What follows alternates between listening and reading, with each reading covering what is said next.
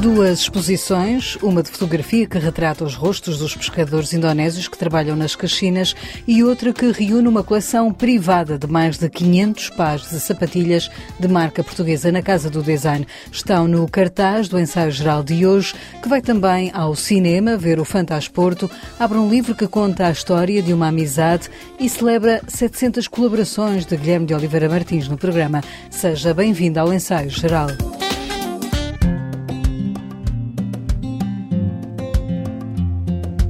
Lançado no Festival Correntes de Escritas da Povo da Varzim, o livro Mundo Sepúlveda evoca a história de uma amizade entre o escritor chileno, que morreu em 2021, e o fotógrafo argentino Daniel Morzinski. Aquilo que os uniu ao longo de 30 anos está nas páginas deste livro, conta aquele que é conhecido no meio literário como o fotógrafo dos escritores. Mundo Sepúlveda são muitos mundos. O mundo Sepúlveda são muitos mundos, são os mundos que partilhamos ao longo destes 30 anos de Irmandade. Sabes, tal como dizia Albert Camus, há encontros que marcam uma vida. Sem dúvida que o meu encontro com o Luís Sepúlveda marcou a minha e a da minha família. Ha marcado a minha e a de minha família. Mas nem tudo correu bem no primeiro encontro entre Daniel Morzinski e Luís Púlveda. Estávamos em 1992, recorda o fotógrafo, no dia em que lhe pediu para tirar um primeiro retrato. Lo conocí en la ciudad de San Malo durante uno de los primeros festivales literarios que existieron. Conheci-o na cidade de Saint-Malo, num dos primeiros festivais literários que houve. Lembro-me e até hoje rio-me desse primeiro encontro. Comprei um exemplar do livro, O Velho que lia romances de amor. Fiquei na fila para pedir um autógrafo e quando chegou a minha vez apresentei-me, dei-lhe o meu nome, disse-lhe que era fotógrafo e que o queria retratar. Olhou para mim fixamente nos olhos e disse-me: Não, obrigado. E eu, que já fotografava há 15 ou 20 anos, eh, sempre escritores, nunca tinha tido ninguém a recusar-se. E encontrava-me ali, longe da América Latina, com um autor totalmente desconhecido que me dizia que não. Tive vontade de pedir o reembolso do livro e de apagar a dedicatória. O que fiz? Bem, insisti. O Luís aceitou. Fiz-lhe umas fotos rápidas, porque vi que estava incomodado. Não era um bom momento, eu entendi-o. Eu, como colecionador de borboletas, queria ter essa borboleta chilena, alemã, na minha coleção. Disse-lhe que iria mandar cópias das fotografias e ele deu-me a sua morada, mas dizia: os fotógrafos sempre prometem e nunca cumprem. Cheguei à minha casa em Paris, revelei essas fotografias analógicas. Estávamos em 92, fiz um envelope com a minha melhor letra e mandei para a sua casa na Alemanha. Num mês, mês e meio, chegou um envelope com os selos alemães bonitos de coleção e era a resposta do Luís Sepúlveda. Lembro-me que disse: Querido Daniel, as tuas fotografias não são fotografias, são radiografias, porque nelas vê-se o terrível momento que estava a viver. Agora sinto-me melhor. Convido-te a fazer novas fotos. Foi a forma elegante de me pedir para não usar aquelas primeiras fotografias.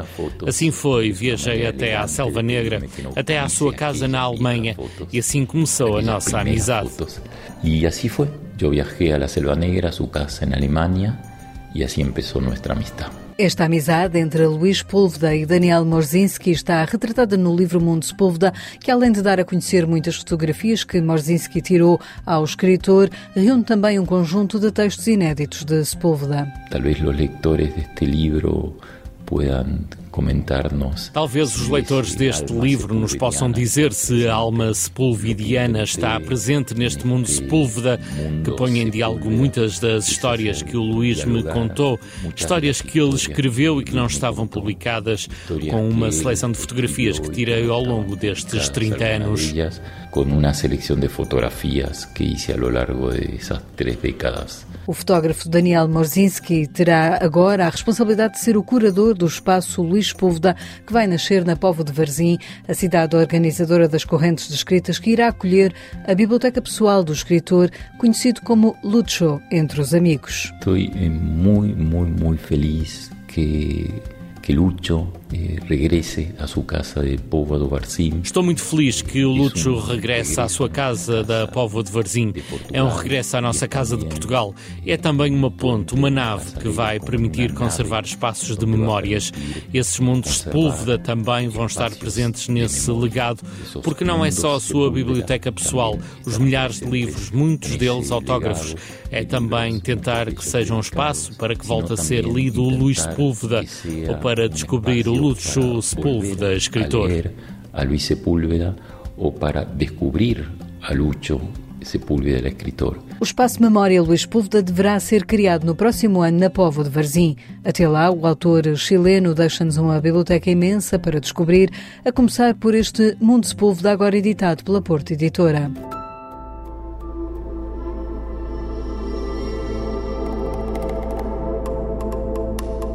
São alguns dos rostos de uma comunidade de 500 pescadores indonésios que vivem e trabalham nas Caxinas, em Vila do Conde. Estão agora reunidos numa exposição de fotografia que pode ver no Porto, no espaço Mira Fórum.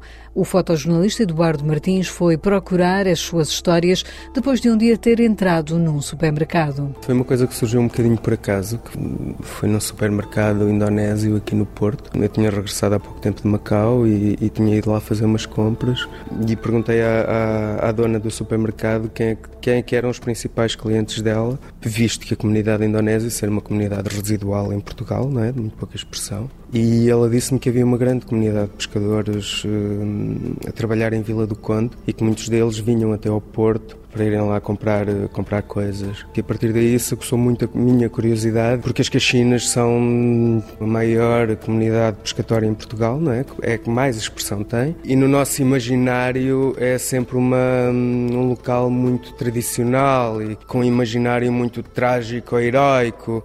E isto aguçou muita curiosidade. E, e, de repente, como é que havia um grupo tão grande de indonésios eh, a trabalhar nas Caxinas? Contratados para suprimir a falta de mão de obra no setor setor, estes pescadores indonésios representam mais de 50% da força de trabalho daquela comunidade pescatória. A mim interessou muito, primeiro que tudo, trazer a história individual de cada um deles. E estes retratos são retratos acompanhados por cartas que eu lhes pedi para escreverem às famílias, porque isto é, acima de tudo, um trabalho que não me interessava muito que fosse um trabalho sobre uma comunidade, mas tentei estabelecer aqui uma espécie de diálogo e um, e um método de trabalho quase colaborativo entre mim e eles, porque é o único modo de um trabalho destes se conseguir validar e ter algum peso social também, porque é dar voz a estas pessoas. Não é o meu olhar sobre acho que é pouco hoje em dia, para ser muito honesto. E, portanto, interessou-me muito abrir, abrir esta exposição com estes retratos, precisamente para as pessoas perceberem e conhecerem um pouco da história de cada um deles também e isso dar um contexto para o resto da exposição. E Eduardo Martins quis não só dar a conhecer os seus rostos, as suas histórias, mas também as suas vivências de trabalho. A maior parte destes pescadores estão ligados à pesca artesanal, que é uma pesca que se faz muito na costa portuguesa, portanto não vão para águas internacionais e a intenção aqui é retratar um pouco o cotidiano deles laboral e o dia a dia uh, deles e, e tentar perceber um bocado as dinâmicas dentro do barco e os, os, os, ritmos que eles têm durante esse, a jornada de trabalho, por assim dizer. Durante a noite e durante o dia? Sim, porque normalmente eles saem sempre ao final da tarde e pescam durante a noite. Em média, eu diria que são, pela minha experiência, são 14 horas de trabalho, pelo menos, seguidas, em que os únicos momentos de descanso deles é quando vão de um ponto ao outro para recolher redes ou para lançar redes. Nesta fotoreportagem que pode visitar de forma gratuita até 25 de março no Porto, no espaço Mira Fórum, encontra nas imagens a cor também retratos da vivência para além da pesca e um vídeo que contempla as histórias destes pescadores. Depois de fotografar um ano e meio esta comunidade, Eduardo Martins explica que há ainda preconceitos em relação aos indonésios que surgem no vídeo que realizou. Foi um vídeo que eu achei desde o início que seria muito importante fazer, com entrevistas a alguns elementos desta comunidade, para perceber as motivações deles terem vindo para Portugal. Muitas vezes é para dar suporte à família, ou porque querem casar, ou porque tem projetos como nós todos, não é? Para a vida. E, portanto... Havendo uh, uma relação particular de Portugal com Timor, sendo a Indonésia um país que ocupou Timor, eles ainda sentem reflexos de algum tipo de anticorpos, digamos assim, em relação à nacionalidade deles ou não? Sentem. Há algumas pessoas que os questionam e que, ao falarem da Indonésia, eh, nas conversas lhes dão essa carga negativa da Indonésia que eles muito prontamente tentam desmistificar. Existe também a questão da, da própria religião. E, e, neste vídeo há pelo menos dois pescadores que falam, que dizem que as pessoas muitas vezes têm uma percepção errada daquilo que é a religião deles e que eles não estão a tentar incutir a religião a ninguém e respeitam a religião dos outros e a única coisa que pedem é que respeitem a religião deles também e tentam desmistificar aqui e desconstruir alguns preconceitos que existem. A exposição, que tem como nome a palavra Nelayan, que quer dizer pescador em indonésio e que remete para uma vida feita de esforço, vai ter uma extensão com mais fotografias que abre este sábado no Mercado das Caxinas, em Vila do Conde, às 11 da manhã. Para dia 4 de março está marcada uma mesa redonda no Espaço Mirafora, no Porto.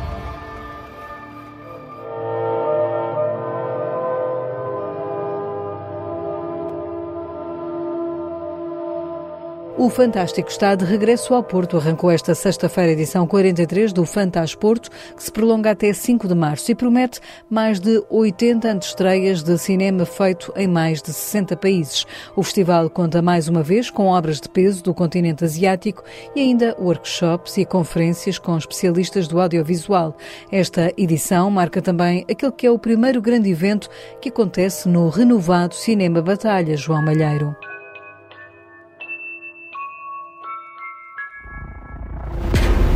Era uma promessa feita há mais de um ano que agora é cumprida. O 43º Fantasporto vai no Batalha, pouco mais de dois meses depois da reabertura do espaço histórico da cidade invicta. O festival é o primeiro grande evento a realizar-se nas renovadas salas de cinema e trata-se de um encontro entre dois nomes históricos da sétima arte e da cidade do Porto, que também tem um valor especial para a cofundadora do Fantas, Beatriz Pacheco Pereira. São dois uh, monumentos, um físico e outro imaterial que se encontram num, num espaço só, o Fantas com 43 anos e Batalha, que também já vem de trás, e onde nós próprios uh, fizemos a nossa formação cinéfila, ou parte dela pelo menos. Foi emocionante voltar ao Batalha. Pelo Batalha vão passar 86 anos estreias de 67 países. Nas edições mais recentes do Fantasporto, o cinema asiático tem deixado mais impacto. Este ano há um maior equilíbrio entre ofertas do Oriente e do Ocidente, mas ainda são os filmes vindos da Ásia a ter maior interesse. A força do cinema asiático eh, é talvez a maior porque as pessoas não conhecem esse, esse tipo de cinema, que é de mainstream, é um cinema normal, de grande orçamento, eh, com atores, com tudo o que é preciso, mas não tem entrada no circuito comercial.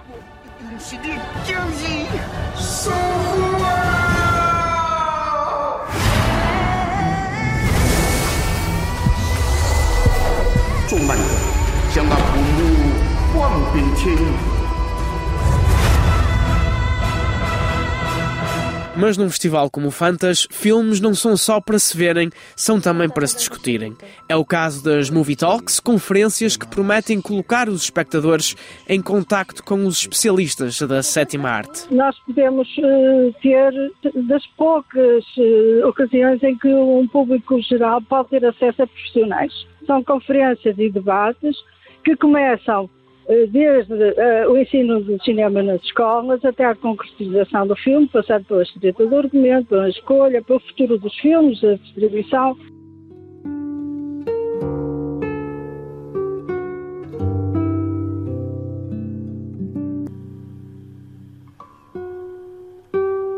Achas que é aqui?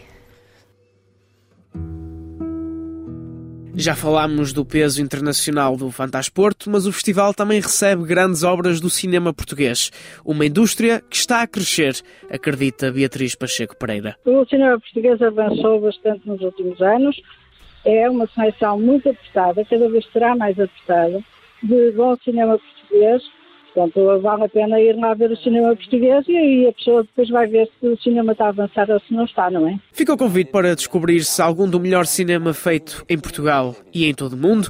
Uma Odisseia que arranca já esta sexta-feira e termina a 5 de março, todo no renovado Cinema Batalha. Até lá, a cidade do Porto estará mergulhada no fantástico. Duyar, bilir. Mutlu hayatlar. Mutlu hayatlar. O jornalista João Malheiro e o cartaz do Fantasporto que começou hoje e decorre até 5 de março.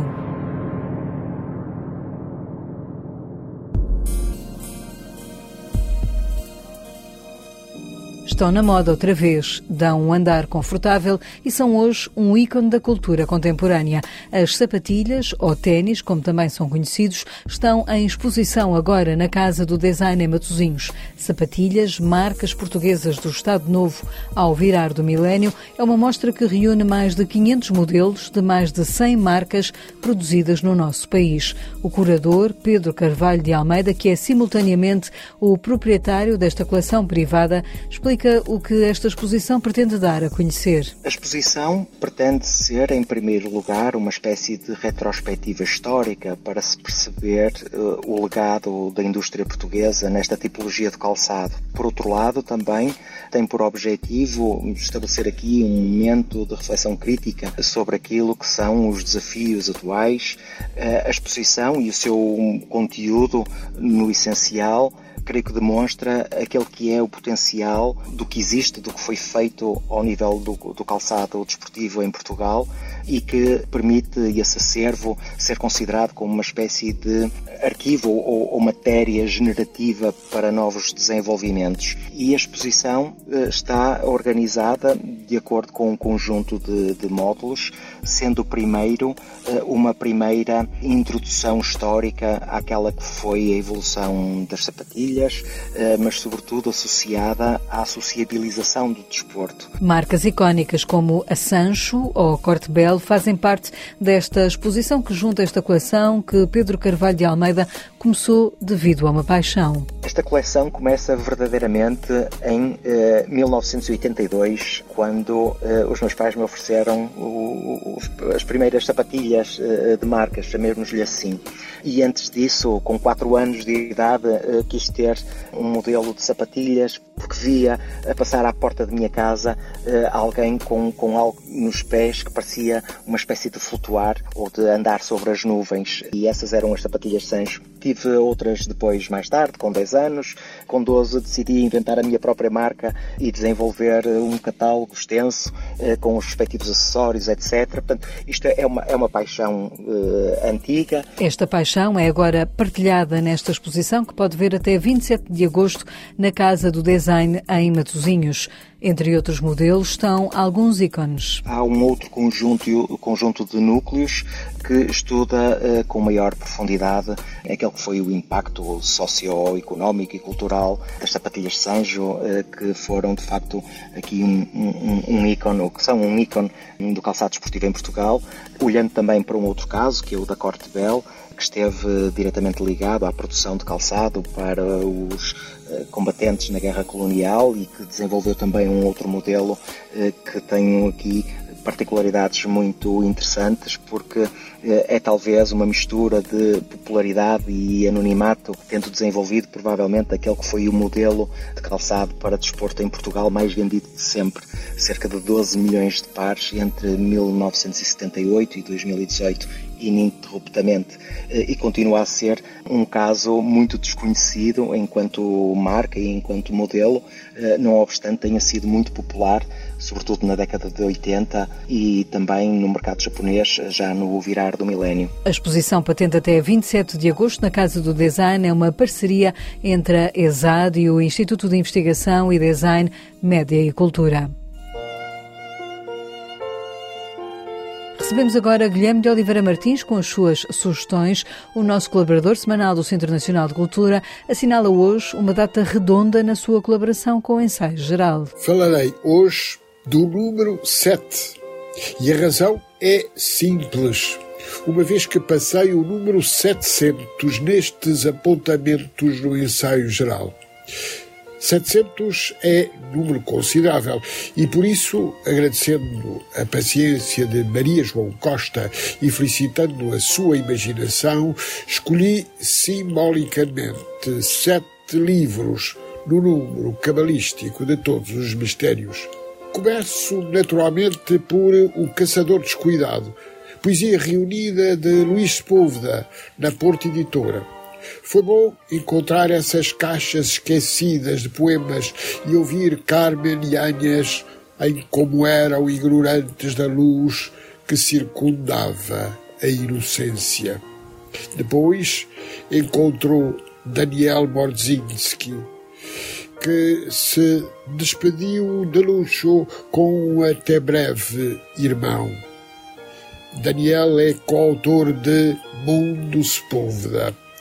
O fotógrafo dos escritores homenageia o seu amigo e diz: Tenho passado a vida a tentar dar rosto à literatura. É uma viagem fantástica em que aprendemos a voar. Há dias comemoramos os que seriam os 90 anos do grande poeta e cidadão cabo-verdiano Cursino Fortes, autor de A Cabeça Calva de Deus, e escolhemos um livro editado pela Rosa de Porcelana, Sinos de Silêncio. Belas canções e haikais e a memória viva de uma língua plural. A vogal adentra o coração do ditongo faminta de amor. Se ontem teve sede de amor, hoje plantou a alma no chão de amanhã. E sobre a mãe, ilha, amor e sílaba exigem-te céu e terra pelo ar que respiro, e sobre a raiz da morabeza, no negro da loura, no mestiço da mulata, no crioulo da alma. O novo livro de Ana Marques Gastão intitula-se Oníricas, na Assírio Alvim. Poemas nascidos da transcrição de sonhos ocorridos durante décadas. São vibrações, sequências e símbolos de António Cândido Franco, na Quetzal, o firmamento é negro e não azul. A vida de Luís Pacheco, o outro retrato do mundo contemporâneo de um dos autores mais misteriosos e surpreendentes da nossa língua. Fernando Pinto do Amaral escreveu para a imprensa nacional o essencial sobre Ruben A. e eis-nos à procura do mundo e terminamos com o número 7, com o prémio das correntes descritas deste ano, já por nós assinalado como um dos livros do ano, de Maria do Rosário Pedreira, O Meu Corpo Humano na Quetzal, com votos de boa continuação e de muito bons livros.